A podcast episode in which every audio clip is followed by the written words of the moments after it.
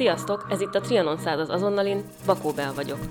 A békeszerződés századik évfordulója apropóján indított podcast sorozatunk végén egy rendhagyó résszel jelentkezünk.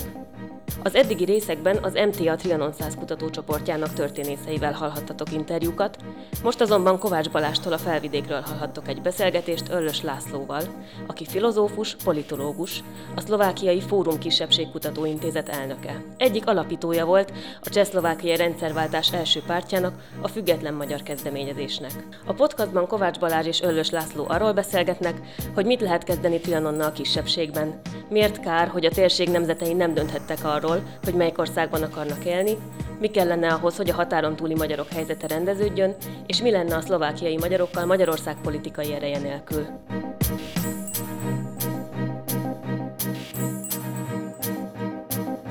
Talán onnan érdemes indítani, hogy a nemzetállami intézményrendszernek a nyomása az, ami a legfontosabb külső hatása, mi a határon túli magyarokat éri és hogy ezeknek az elcsatolt régióknak a nemzeti összetétele, de az egyes emberek identitása is valószínűleg teljesen másként alakult volna, hogyha az elmúlt száz év nem az utódállamok keretei között zajlik le, de nekem valahogy mégis az az érzésem, mintha nem beszélnék annyit Trianonról, mint az anyaországiak. Te ezt hogy látod?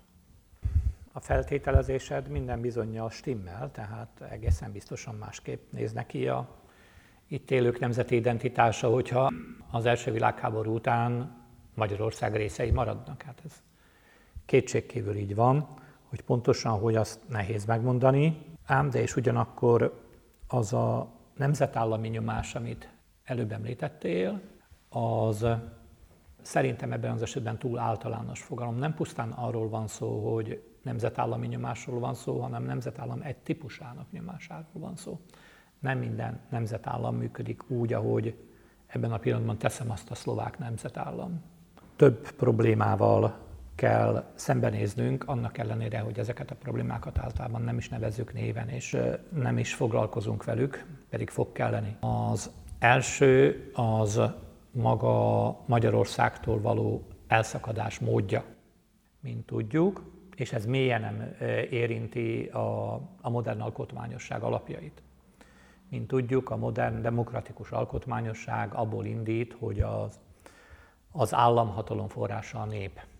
Ebben az esetben nem, hogy az államhatalom forrása nem volt a nép, hanem az állam keletkezésének forrása sem volt a nép. A nép nem dönthetett arról, hogy hova akar tartozni. Nem csak a magyarok, a nem magyarok sem. A Szlovákia területén élő, akkor élő nem magyarok sem, tehát szlovákok, németek, egyebek, ruszinok, stb. Ők sem dönthettek erről. Elég sokan feltételezik, hogy ha dönthettek volna, tehát népszavazás lett volna, akkor nem pusztán a magyar lakta régiók maradtak volna Magyarországnál, hanem minden bizony a mai Szlovákia egésze.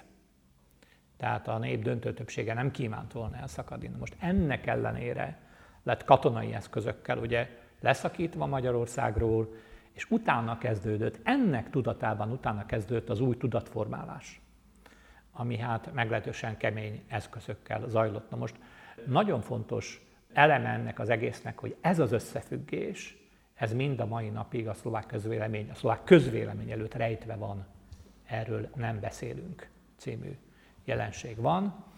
Tehát, hogy itt nem a nép, népakaratból fakadt az állam lényegében véve. De most, hogyha megfigyeljük, akkor a további államszerkezeti, állam, szerkezet és állam jelleg, államhatalmi változások sem a népakaratból fakadtak. Mikor Szlovákiát leszakítják Csehszlovákiáról a második világháborút megelőzően, akkor sem a nép dönt. Amikor visszacsatolják a háborút követően Csehszlovákiához, akkor sem a nép dönt. Majd, amikor a 89-es változás után leszakítják, akkor sem a nép dönt. ez, ez egy olyan élménysor, ahol, ahol a, a politikai elit tulajdonképpen meggyőződhetett róla, hogy egy ilyen polgári és nemzeti tudatú népcsoportnak, ami ebben az államban él, finoman fogalmazva fát lehet vágni a hátán. Tehát gyakorlatilag szinte bármi megcselekedhető, ha utólag aztán megfelelően korrigálva van. Mindenki csodálkozik utána, és fel van háborodva, hogy mennyire passzívak itt az emberek, mennyire nem veszik kezükbe a saját sorsukat. Hát ennek a gyökere eleve itt itt, itt van. Na, általában kétféle alternatíváról szokás beszél, beszélni, hogy visszatérjek még a kérdés elejéhez. Az egyik az, hogy az itt élő magyarság esetleg mások is Magyarországnál maradtak volna, a másik az, hogy le vannak szakítva, és ebből milyen következmények származnak. A harmadik alternatíváról nem beszél senki. Nevezetesen arról, hogy az osztrák-magyar monarchia föderalizálódott volna. Ez az alternatíva valós, reális választási lehetőségként meg sem jelent az itt élő lakosok előtt, ezt nem is engedték a győztesek, hogy effektíve megjelenjen. Tehát, hogy arról dönthessenek, hogy akarnak egy olyan államszerkezetbe élni, amely megőrzi nagyságát és így nagyhatalmi státusát, de nemzeti alapon kisebb föderális egységekből áll össze. Erről nem dönthettek. Így aztán szépen a demokratikus elvált a nemzetitől, és mind a mai napig ez a helyzet. Tehát ha jól értem, akkor az az állításod, hogy mivel a nép nem dönthetett a sorsáról. Ez Már az a... állami hovatartozásáról, mert egyéb tekintben vannak választások persze. És ez akkor ez kihat a valamiféle passzív polgári öntudatra? Abszolút, nem, abszolút, nem teljes neki? mértékben. Hát hogy ne, természetesen, uh-huh. persze. hogy ezt, Ennek... ezt, ezt régió specifikumnak tartod? Mert mondjuk például a Jugoszlávia esetében is ezt látjuk, de, Igen. de ha nyugatabbra haladunk, akkor erre szintén vannak példák. Hát mondjuk maga a német egység sem Igen. alulról építkezve jön létre, hanem valamiképpen az eliteknek a projektje. Hát azért nem csak az eliteknek a projektje, mert hát mögé áll a lakosság nagy része azokban a háborúkban, amiket meg kell vívni természetesen. Az elementáris példa, néhány példa, ami sikeres volt rögtön az elején, ugye, az az amerikai függetlenségi háború, a holland függetlenségi háború, és tulajdonképpen bizonyos értelemben véve az angol forradalom is. A francia már összetettebb dolog, Németország meg még összetettebb, a mi forradalmainkat pedig leverték. Tehát Magyarországnak, Lengyelországnak, részben Csehországnak is nem sikerült. Ezt mindig leverték. Újabb és újabb kísérletek voltak, ugye, és mindegyiket leverték. A szlovákság esetben megint más a helyzet, mert ilyen kísérletet, hogy maguk dönthessenek sorban, nem is engedtek nekik gyakorlatilag. Na most ennek volt a következménye aztán az is, hogy milyen politikai rendszer születik itt. Ugye Jászitól tudjuk, hogy ha a monarchia felbomlik, akkor ez a térség balkanizálódik, és néhány száz négyzetkilométerre, aztán már bármire hajlandók lesznek. Hát azért, hogy mi mindenre lettek hajlandók, azért mindenkit meglepett. Szóval gondolom, még őt is meglepte volna. De tényleg bármelyik dominanciát szerző nagyhatalom totális gátlástalan kiszolgálása történt, akik természetesen akkor nem hordították meg ezt a térséget, amikor nem akarták, mert hát ilyen gyenge kis semmi államocskákból állt össze, és meg eldöntötték azt is, hogy adott országban milyen politikai rendszer lesz, és kik fognak vezető pozícióba kerülni. Na ez az alapélmény aztán ennek következtében. Ami nagyon érdekes az az, hogy mindig, hogyha megfigyeljük, akkor mindig csak a saját szuverenitások elvesztését róják mások nyakába, tehát a Müncheni árulást, teszem azt ugye, a 68-as bevonulást, az, hogy mennyire tehetnek ők maguk is ezért arról hallgatás. Arra az összeomlásra, amit a Trianon előtti Magyarország felbomlása jelent, és az utódállamok megalakulása, illetve ugye minden harmadik magyar kisebbségi sorsba szorulása, hogy ez többféle választ vált ki, és különböző elképzelések voltak a hogyan továbbra. Ugye Magyarországon ilyen volt a revízió programja, de valami ilyesmi akart lenni például a kultúrfölének a koncepciója is, hogy akkor Igen. a magyarság az legyen egyfajta első az egyenlők között primus inter pares a kárpát-medencei népeknek itt a koszorújában. Ez egy szellemi válasz volt. Hasonlóképpen Erdélyben ezt, ezt is jól ismerjük, hogy megszületik a transzilvanizmusnak a gondolata, amelyik ugye azt mondja, hogy van egy sajátos erdély lélek és sors, és az erdély élő nemzetiségek egymásra utaltságát hangsúlyozza. Milyen válasz születik a csehszlovákiai magyarok körében? Igazából tudomásom szerint effektíve más igazán komoly válasz, mint a revízió, nem igazán. Amennyire ezt én tudom, nem pusztán olvasmányaimból, hanem teszem azt nagyszüleimtől is, itt mindenki abban reménykedett, hogy megváltozik ez a helyzet. Hát ugye mindaz, ami korábban természetes velejárója volt az életnek, ami a nemzeti fejlődés természetes velejárója, tehát teszem azt, hogy az anyanyelv, az a hivatalokban használt nyelv is, tehát és minden tekintetben szimbolikus és és jogi tekintetben a nemzeti tudat az beépül gyakorlatilag az állam egészébe, az itt erős csorbákat kezd szenvedni nyilvánvalóan. És hát ezt az emberek érzik, és hát tudják azt, hogy nem ők döntöttek ebben a kérdésben. Tehát eh, igazából nem az ő polgári akaratokból fakad az, hogy ők milyen államban élnek, és eh, kicsodák, micsodák, és hanyadrendűek abban az államban. Ez, ez, ez, ez abszolút megvolt. Ismét az az alternatíva, amiről előbb beszéltem, hogy tulajdonképpen ennek a térségnek egyben kéne maradnia, de úgy, hogy az mindenki nemzeti szabadságát és egyenlőségét lehetővé tegye és segítse, jobban, mint a különállás, ez, ez lényegében véve nem igazán jelenik itt meg. Hát a nagyhatalmak meg ezt aztán végképp nem akarták. Ugye a Kádár rendszer az, amelyik tabusítja Magyarországon a nemzeti kérdést, és az erről szóló diskurzust részben egyrészt a, a kényes geopolitikai helyzete miatt, de részben talán abból a, az őszinte meggyőződésből is, hogy a szocializmus az az eszköz, aminek a használatával meghaladható a nemzeti problematika, mint olyan. És ez oda vezetett, hogy tulajdonképpen még azt a szűk, de talán mégiscsak létező mozgásteret sem használta ki a magyar állam ebben az időben határon túli magyarok jogfosztás elleni tiltakozásul, ami azért adott lehetett volna mondjuk elsősorban Románia viszonylatában. És a, és a határon túli magyarság ügye az ugye nagyon lassanként élet fel újra 70-es évektől, táncházmozgalom, erdélyjárások, stb. És a rendszerváltás egyik nagy eseménye ugye az erdélyi falurombolások elleni tiltakozás. Mennyiben volt kapcsolata a csehszlovákiai magyaroknak Magyarországgal ebben az időben? Hát abszolút, hát nekünk teljes mértékben, meg nem csak nekünk. Egészen az utolsó néhány évig lényegében véve többé-kevésbé korlátozásmentesen járhattunk Magyarországra, aztán amikor a huszák rendszer rájön, hogy ez veszélyes, akkor évi két alkalomra korlátozza a Magyarországra utazás lehetőségét, de hát az is, az is valami volt legalább.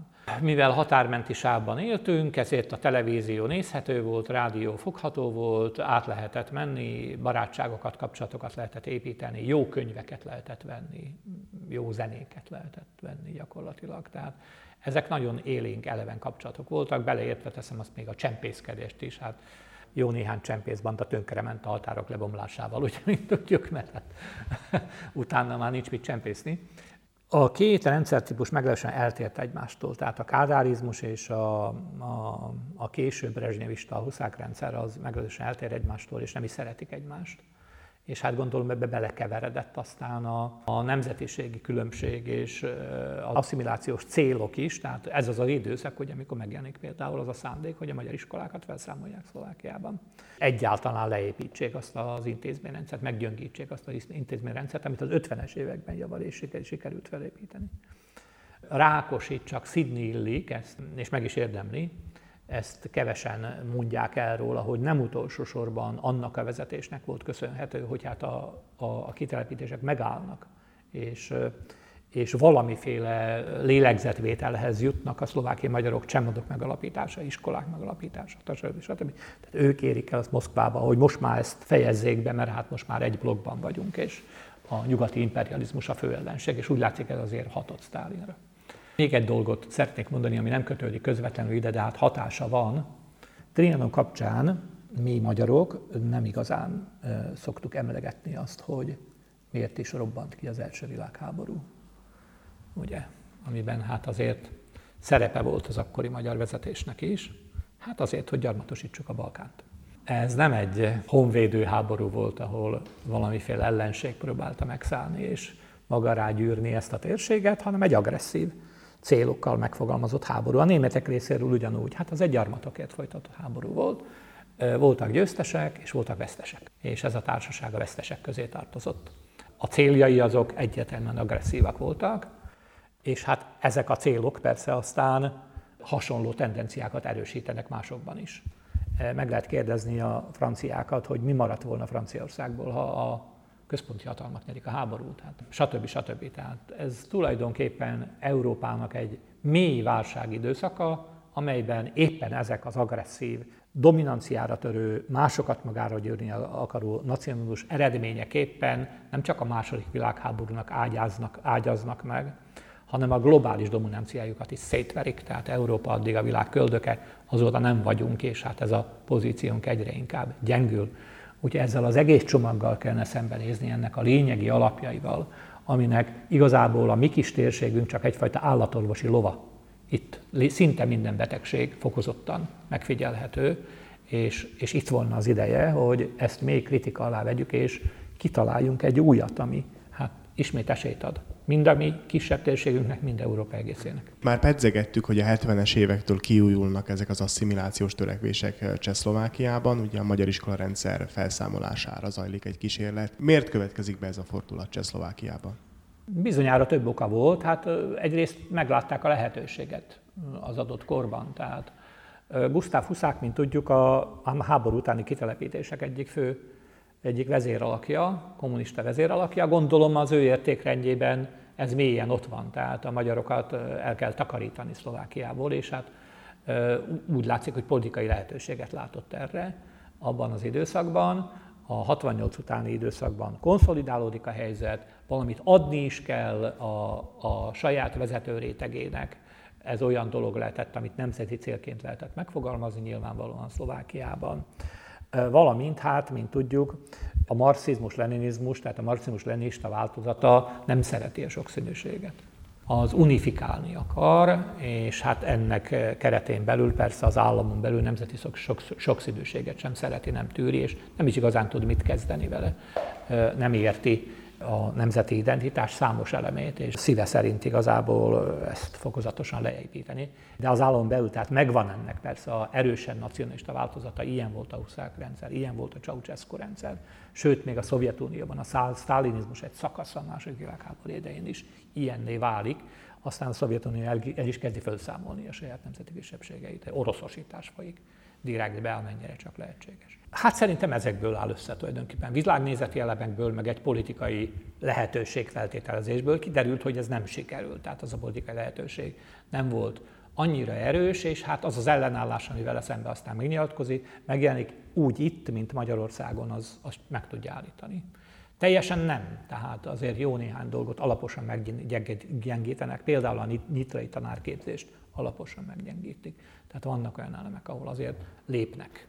Ugye a rendszerváltást követően a határon túli magyarok megalakítják a maguk pártjait, Igen. és tulajdonképpen célul tűzik ki azt, hogy legyen egy párhuzamos magyar intézményrendszer Igen. az adott ország keretein belül, illetve különböző autonómia koncepciók fogalmazódnak Igen. meg, bukkannak fel. De mindeközben állandó napi rendi kérdés, hogy milyen legyen a viszonyunk a magyar államhoz. Te a határon túli magyarok politikai életében hol látod a magyar államnak a szerepét? Mert ugye az állandó viták tárgya Magyarországon is. Hát több helyen, és nem csak a magyar államról beszélnék, hanem, a, hanem Magyarország társadalmáról is persze. Tulajdonképpen a másodikkal kezdeném. Tehát ugye mi a magyar nemzet részei vagyunk, ugyanaz a kultúránk, vagy szinte gyakorlatilag majdnem teljesen ugyanaz, hát érnek itt bennünket itteni speciális hatások is, pozitívak is, nem csak negatívak, szeretném rögtön leszögezni. Éppen ezért mi függünk a mindenkori magyar társadalom és persze a magyar állam kulturális támogatásától. Attól, hogy bennünket, ami nem éppen egyenlő helyzetünkben kulturálisan segítsenek. Nem csak olyan értelemben, hogy adjanak, teszem az financiális, kulturális támogatásokat, hanem lehetőségként, kulturális impulzusokként a magyarországi kulturális teljesítmények idevaló eljuttatásán keresztül, stb. stb. Tehát sokféleképpen függünk ettől a dologtól. Csak megjegyezni szeretném, hogy Schengen ebben, ebben sokat segített el. Gyakorlatilag a vámhatárok eltakarodása az, az ebben persze sokat segít. De hát kifejezett támogatásra is szükségünk van. Hát egyébként ez a félmilliós kisebbség nem tudná magát megfelelő szinten tartani. Főleg így, hogy ilyen, ilyen ö, földrajzi helyzetben található, hogy végig nyúlik több száz kilométeren keresztül a határ mentén két helyen meg is szakadva. Hát nyilvánvalóan egy eléggé lehetetlen földrajzi helyzet, sokkal rosszabb, mint az erdélyiekét, teszem azt, ebben az értelemben. Valamint hát szükséges a gazdasági segítség, tehát hogy ezek a régiók nem is egyről beszélnék éppen a hosszúsága és elnyúltsága miatt. Ezek gazdaságiak is, gazdasági érdekeik vonatkozásban is kötődhessenek természetes módon az ott lévő magyarországi régiókhoz, és végül a politikai segítség. Tehát Magyarország politikai ereje nélkül már nem lehetnénk. Már nem léteznénk. Már elrámoltak volna bennünket, csak, illetve valamilyen töredék még lehet, hogy itt volnának, de hát ekkora közösség nem létezhetne egyszerűen. Nyilvánvalóan, ezt már előbb is említettük, hogy voltak olyan időszakok és olyan pillanatok, amikor ezekre, erre, ennél a segítség nélkül gyakorlatilag a kultúránk legfontosabb intézményeit felszámolták volna. De hát ez nem elég. Én meggyőződésem szerint Magyarországnak ezen túl, tehát erre is mindre szükség van, ezen túl meg kellene kezdenie, el kellene indítania a nemzeti megbékélés programját. Na és mivel a modern politika az tömegpolitika, a modern államok így vagy úgy vagy amúgy népi egyetértéssel tudnak működni, ezért nem pusztán a politikai vezetés egyes csoportjai között érdekösszehangolással és egyebbel, hanem populárisan is. A nemzeti megbékéléshez a nemzeteknek kell megbékélniük, nem csak vezetőik. 20-30 évvel ezelőtt azt mondtam volna arra, hogyha valaki ilyesmivel áll előtt, hogy nem lehetséges. Fontos, jó volna, de nem lehetséges, mert a, a nemzeti elválasztás intézményei, amiben beletartozik a vámhatár, a hazai kulturális dominancia, a tömegtájékoztatás eszközöki dominancia, az oktatási intézmények és a, és a kulturális intézmények fölötti nemzeti dominancia, ezt nem teszi lehetővé. Tehát pusztán kis értelmiségi csoportokon belül persze erről lehet beszélni, ilyen-olyan eredményt el is lehet érni, de populárisá nem lehet tenni. Most már nem ez a helyzet, vagy nem egészen ez a helyzet. Vámhatárok nincsenek, az internet az olyan lehetőségeket ad, amilyeneket sem a 20. sem a 19. század nem adott. Át lehet ütni a nemzeti elválasztásnak ezt a falát, és be lehet indítani olyan programokat, amelyek ezt előre viszik. Méghozzá oly módon, hogy egyre több ember jöjjön rá, hogy ebben az új világban az ő nemzeti fejlődése is jobb, gyorsabb, nemesebb és szebb lesz, mint abban, ami most van. Tehát, hogy ez nem a kárára van, hanem a hasznára. Na ezt kellene részletekben menően kidolgozni és megindítani. Erre én szerintem nem csak nekünk itteni magyaroknak van szükségünk, hanem a szlovákoknak is és a térség többi kis nemzetének egyaránt. De az Unió gyakorlatilag összes nemzetének, de nekünk itt különösképpen. Az elmúlt 30 évben ugye megpróbálkoztunk két stratégiával. Egyik a politikai együttműködés stratégiája, a másik pedig a erővel történő nyomásgyakorlás stratégiája. Sem az egyik, sem a másik, sem a kettő kombinációja nem. Áttörést nem hozott. Rész sikereket igen, részeredményeket igen, de igazi áttörést, értékrendi áttörést nem. Hát akkor az értékrendi alapokkal kell foglalkozni és mivel mondom, lehetséges nagy tömegekkel kommunikálni úgy, az állam az effektíven ne tudja megakadályozni. Ellensúlyozni bizonyára megpróbál, de megakadályozni nem tudja. Ezért hát ezt el kellene kezdeni. Nem agresszívan, felvilágosítólag. Ugyanakkor én azt látom, hogy ez a többségi dominancia, Igen. amit a mindennapunkban a saját bőrünkön tapasztalunk, ez a többségi nemzeteknek igenis megfelel ebben a formában úgy, ahogy az van, és nem, nem látják ennek a negatív átulütőit, hiszen ők vannak domináns helyzetben. Mi, mi tudjuk, hogy valahogy a, a nemzetállami egyenlőtlen viszonyokat meg kellene haladni, de mégis akkor hogyan, hogyan győzöd meg erről azokat, akiknek ez a helyzet éppenséggel megfelel, és az előnyére van. Írtam erről már néhány dolgot, és foglalkozok is a kérdéssel, de hát ez persze összettebb kérdés, és nem is biztos, hogy egyemberes. De számos olyan érv van, keletkezett, született meg a 20. század utolsó néhány évtizedében, ami korábban nem volt. Nacionális számomra egy semleges fogalom, tehát nem negatív fogalom, hogy félre ne A nemzeti identitást jelöli latin szóval, ugye, és annak az értékeit is vizsgálandó, amiből az ilyesmik összerakhatók. Mm, hagy említsek egyetlen egy apró kis pragmatikus érvet, amelynek egy részét már ismeri, kezdik is felismerni itt. Ez az élményem, ez Amerikából származik, mikor ott tanultam, akkor New Yorkból ránéztem a térképre, elbeszélgettem az ottaniakkal, és onnét lehetett igazán világosan, teljes tiszta élességgel látni, hogy akkorkák vagyunk, mint a körmöm alatt a piszok, hogy nagyon csúnyán fogalmazzak. Ilyen picikék vagyunk gyakorlatilag. Jelentéktelenségig terjedően kicsikék vagyunk. Külön-külön. Együtt már nem. Tehát, hogy visszatérjek a beszélgetés elején tett felvetésemhez, hogyha ez az állam együttes, ez nem veri szét magát, hanem föderalizálódik, akkor ma mi Európában nagy hatalom vagyunk. Lehet, hogy nem lennénk akkorák, mint a németek, de mondjuk akkorák, mint a franciák biztosan. De lehet, hogy még sikeresebbek lennénk. Egy szóval nem lehetne packázni velünk csak úgy Európában, ide-oda tologatni, ezt azt csinálni, hanem ha oda tennénk a kezünket az unión belül is az asztalra, akkor az, annak a kéznek lenne súlya. Így a visegráni négyek mutatja, hogy még egy ilyen kezdetleges formában is. Milyen más helyzet az, hogyha ezek szorosan együttműködnek alapvető stratégiai kérdésében. Hát még ha ennél több is lenne, ugye. Ezt azért könnyen el lehet képzelni. Ezt azért elementárisan könnyen lehet képzelni. Abban a pillanatban, hogy egy másik pillantást vetünk a, az itteni kisállamok közötti gazdasági kapcsolatokra, abban a pillanatban teljesen tisztá válik a kép, hát megfulladnának egymás nélkül, olyan intenzívek ezek a gazdasági kapcsolatok. Hát ott feküsznek, ahol vannak, földrezek ott vannak, ahol vannak, és nem is lesznek máshol.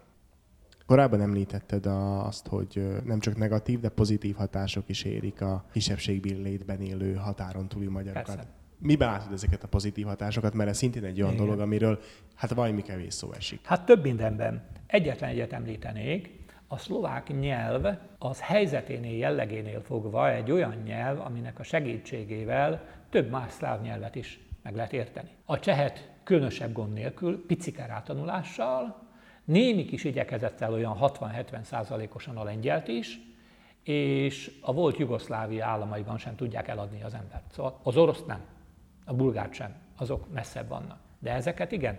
Abban a pillanatban az a kapcsolatrendszer, amit ezzel a nyelvvel építeni lehet abban a pillanatban, nagyon nagyjá dagad, ugye? Valamint a mentalitásban is vannak értékes elemek. Van egyfajta ilyen fog összeszorítós kitartás ebben a társaságban, bizonyos helyzetekben, amit nem árt eltanulni, és sorolhatnám tovább. Ilyen dolgokat nyilvánvalóan szépen át lehetne adni egymásnak, és sok minden mást is persze. Erre nagyon nagy szükségünk lenne. Több száz éven keresztül ez működött és nem is voltunk akárkik gyakorlatilag. Hát miért nem működhetne a jövőben, csak hát le kellene félelem nélkül számolni néhány sötét elemmel, ami hát a, a nemzeti relativizmus része persze, és el kell tudni választani ezt az értékes résztől, mert az meg nagyon értékes. 2020-as parlamenti választásokon a szlováki magyarok elveszítették a korábbi parlamenti pozíciójukat, és nincs magyar párt a parlamentben, magyar nemzetiségű képviselők vannak többségi szlovák pártok berkein belül, és egy sláger témává vált a magyar alapokon álló politikának az alkonyáról beszélni. Szerinted ez egy rendszer szintű jelenség, vagy itt tényleg csak egyfajta egyedi idézőjel bénázásáról beszélhetünk az MKP-nak, meg a, meg, az, meg a csatószerveinek? Mindkettő. Sejtésem szerint ezt ösztönözték is kívülről, hogy így legyen, valamint hát belső hibák következménye is, mert hiába ösztönözték volna, hogyha a döntési helyzetben lévő emberek megfelelő döntéseket hoz. Mindkettő, tehát a kettő kombinációja. Egy ilyen rendszer szintű elem is van benne, amiben, amiben oly módon képzelik el a szlovákiai pártrendszert, hogy a legnagyobb kisebbségnek ne legyen parlamenti képviselete, valamint hát belelóg ez a kisebbségbe, tehát voltak itt olyan vezető kisebbségi politikusok, akik ezt nem látták át, hogyha átlátták, akkor az volt a dolguk, hogy a következmények ilyenek legyenek. Valamint hát bizonyára voltak olyanok, akik hát nem értették ezt az egészet tulajdonképpen, és naivan viszonyultak hozzá. Rosszat tesz ez az országnak, nem csak nekünk, Szlovákia egészének is. Miért tesz ez rosszat Szlovákia egészének? Azért, mert nem szembesül mindazzal, amit cselekedett. Tehát nincs ott az a hang parlamentben, ami természetes módon egyébként ott lenne, és számolni kellene vele. De ahhoz persze olyan politikusok kellnek, akik ezt a hangot valóban hangossá teszik. Tehát az elmúlt tíz évben, hogyha felütjük a szlovák sajtót, akkor látjuk, hogy sikerült elérni azt, hogy a magyar kérdés, itteni magyar kérdés legproblémásabb részei azok kikerültek egyszerűen a szlovák közbeszédből. De ez az is kellett, hogy a parlamenti reprezentáció is hallgasson róluk. Ez az kellett. Különben nem lehetett volna megcsinálni, de így meg lehetett csinálni. És ki is került effektíve. Tehát a 90-es években, illetve a, a ezredforduló környékén lehetetlenség lett volna hallgatni bizonyos dolgokról, amikről hát az elmúlt tíz évben lehetséges volt a szlovák nyilvánosság előtt. Tehát nem az történt, hogy jobb érvek lettek volna, hatékonyabb kommunikáció született volna ezekben az ügyekben, mint korábban volt, az történt, hogy nem beszéltek róla. Sőt, ez még egy olyan ideológia volt csomagolva, hogy a feszültséget csökkentjük. Persze, hát nyilvánvalóan, hogyha én nem akarok semmiben sem engedni a másiknak, és az nem is fogalmazza meg, hogy mit akar hangosan, akkor nem vagyok feszült. Persze, nyilvánvalóan. Ha nem akarok engedni, és ő akar, akarja azt, akkor feszült vagyok. Hát nyilván hát a feszültség maga az önmagában véve sok mindent jelenthet. Ugye itt a hídról beszélünk most, ami szlovák-magyar vegyes projektként működött. Nem csak a hídról, nem csak a hídról, az MKP-ról is, mint parlamenten kívüli pártról, azt se találta meg az eszközt arra, hogy a szlovák nyilvánosság elé jusson a parlamenten kívülről. Sokkal nehezebb, persze, de a hídnak pedig minden lehetősége meg lett volna, csak hát tudatosan nem ért. De mindig nagyon érdekesnek találtam azt, hogy amikor a szlovák, de részben a szlováki magyar sajtóban is, meg értelmiségi fórumokon a híd szóba került, akkor az az a vegyesség, amit ez a párt megtestesít, az valamiféleképpen egy ilyen magasabb rendű formát képviselt, és volt, volt egyfajta eh, haladás zászlóvivője eh, jellege a csoportosulásnak, amivel szemben az MKP úgy volt odaállítva, mintha a múltnak valamiféle rekvizituma lenne. Miért alakult ki szerinted ez a számomra nehezen értelmezhető mhm. felállás? Értelmezhető ez, de nem több propagandánál. A híd akkor lett volna magasabb rendű, hogyha nem magyar rész az alapvető fontosságú nemzetiségi problémacsomagokat, azokat sikeresen oldotta volna a szlovák közvélemény előtt, de ők is hallgattak. Ha fellapozzuk a sajtót ismét, és a vezető szlovák politikusokat, és megnézzük, hogy hányan magyarázták a szlovák nyilvánosságnak, teszem azt a magyar nyelv egyenjogosításának, hivatali egyenjogosításának pontosságát, akkor nem nagyon találunk ilyen eseteket.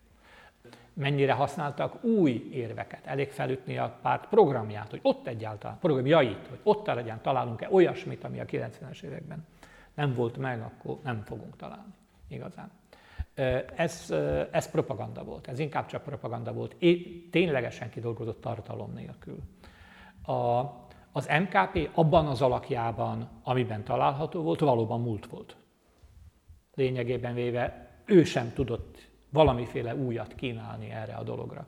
A vége ugye tudjuk, hogy mi lett, az MKP megmaradt körülbelül akkorának, amekkorára volt, mérsékelt csökkenés megfigyelhető, tehát ott is csökkent azért a választóinak a száma, saját választóinak a száma, míg a híd gyakorlatilag töredékére zsugott a végén. Nem az volt az igazi tartalma, mint amit deklarált, hanem valószínűleg más. Beszéltünk korábban a nemzetállamban, a nemzetállam által teremtett kiegyenlítetlen nemzetiségi viszonyokról ami ugye torzítja azt a szabad elvű elvet, hogy, hogy a szabad, szabad identitás választásnak a feltételeit az biztosítani kell. És hogy ez nagyon látszik például a vegyes házasságban, ahol ugye nem valamiféle kötőjeles identitások alakulnak ki, hanem az esetek 80%-ában a gyerekek már szlovákok lesznek, és nem szlovákok kötőjel magyarok, hanem 80%-ban szlovákok. És mi kell ahhoz, hogy ezt, ezt a fajta kiegyensúlyozatlanságot, ezt a, az államnak a szintjén, de mint a, mint a, a, a hétköznapoknak a szintjén meg tudjuk haladni, és hogy mi az a, mi az a modell, ami alapján az egyenlő partnerség az kialakítható a többség-kisebbség viszonyrendszerében. Hivatalos magyar nyelve, kompetenciákkal, stb. És hogy tulajdonképpen erre hogyan kerülhet sor ezt maguknak a, a szlováki magyaroknak kell kiboxolniuk, magyarországi impulzusnak kell történni, vagy így várni kell arra, hogy majd valahogy így magától a, a, a szlovák politikában megér erre a, az idő? Az idő nem old meg semmit önmagában, hogy emberek oldanak meg valamit. Az idő telhet, és nem változik lényegileg semmi. Erre a kínai történelem ugye a legismertebb példa. Teltek, múltak a száz évek, és attól a politikai rendszer nem változott. Még akkor sem, ha dinasztiák jöttek, mentek. Két dolog kell hozzá. Egyrészt nemzeti egyenlőség és szabadság, az államon belül, másrészt pedig tudatos törekedés, törekvés arra, hogy a többes identitás érték. Nem hátrány, nem valamiféle átmenet az egyikből a másikba, hanem ápolandó érték. Tehát az, hogyha valakinek van kötődése ide is, meg oda is, akkor ápolja mind a kettőt. Ugyanúgy. Hát ez nincs. Sőt, mi több, hát asszimilációs szándék van, tehát nyilvánvalóan úgy van megalkotva a közbeszéd, elég a tévé akár populáris műsorait is nézni, a iskolai tananyag, ezzel összefüggő rész, stb. stb. azt a másikat fel kell adni, és át kell menni emide. Ezt jól ismerjük, mert hát a, a Trián előtti Magyarország is ilyen volt részben. Ezt a két dolgot kellene alapvetően elementáris szinten megváltoztatni, meg hát persze a teljes államfelfogást nyilvánvalóan. De kinek a feladata? Nem vagyok én a jóisten, aki megszabja a feladatot, de én szerintem ez mindenkinek a feladata. Maradunk le éppen Az, hogy itt a közép-európai országok ebben a pillanatban emelkednek, az egy látszatemelkedés. Mi egy olyan Európához közelítünk, aki globális viszonylatban marad el. Ez a mi szubjektív érzésünk, de egyébként globális viszonylatban ez a kontinens, ez teret veszt gyakorlatilag az első világháború óta, és ez nem állt meg 89 után sem. Nézzük csak az adatokat. Tehát ez mindenki feladata volna, ha jót akarunk a gyerekeinknek, ha nem akarjuk azt, hogy más nagy régiók megelőzzenek bennünket, és mi olyan helyzetbe csúszunk, amilyenbe jó ezred év óta nem voltunk. De kerülhetünk. Tehát a, a fejlődési centrumok azok vándorolnak, azok nem maradnak ugyanott, azok mennek innen, oda, onnan, ide, és hát bizony elköltözködhet a centrum tőlünk, és akkor egy ilyen periferiális, félperiferiális helyzetbe találjuk egyszer csak magunkat, és majd mások fogják eldönteni, hogy itt mi lesz, mert erősebbek lesznek technológiailag, populáció tekintetében, az innovációk nagy része már ott fog születni, mi azt legfeljebb átvesszük, stb. Mondanék két mindenki számára közérthető példát. Melyik is az a nagy asztali számítógép gyártó vállalkozás, amelyik európai? Semmelyik. Melyik is az a nagy ö, ö, okostelefongyártó vállalkozás, amelyik szintén elsősorban európai? Az is semmelyik.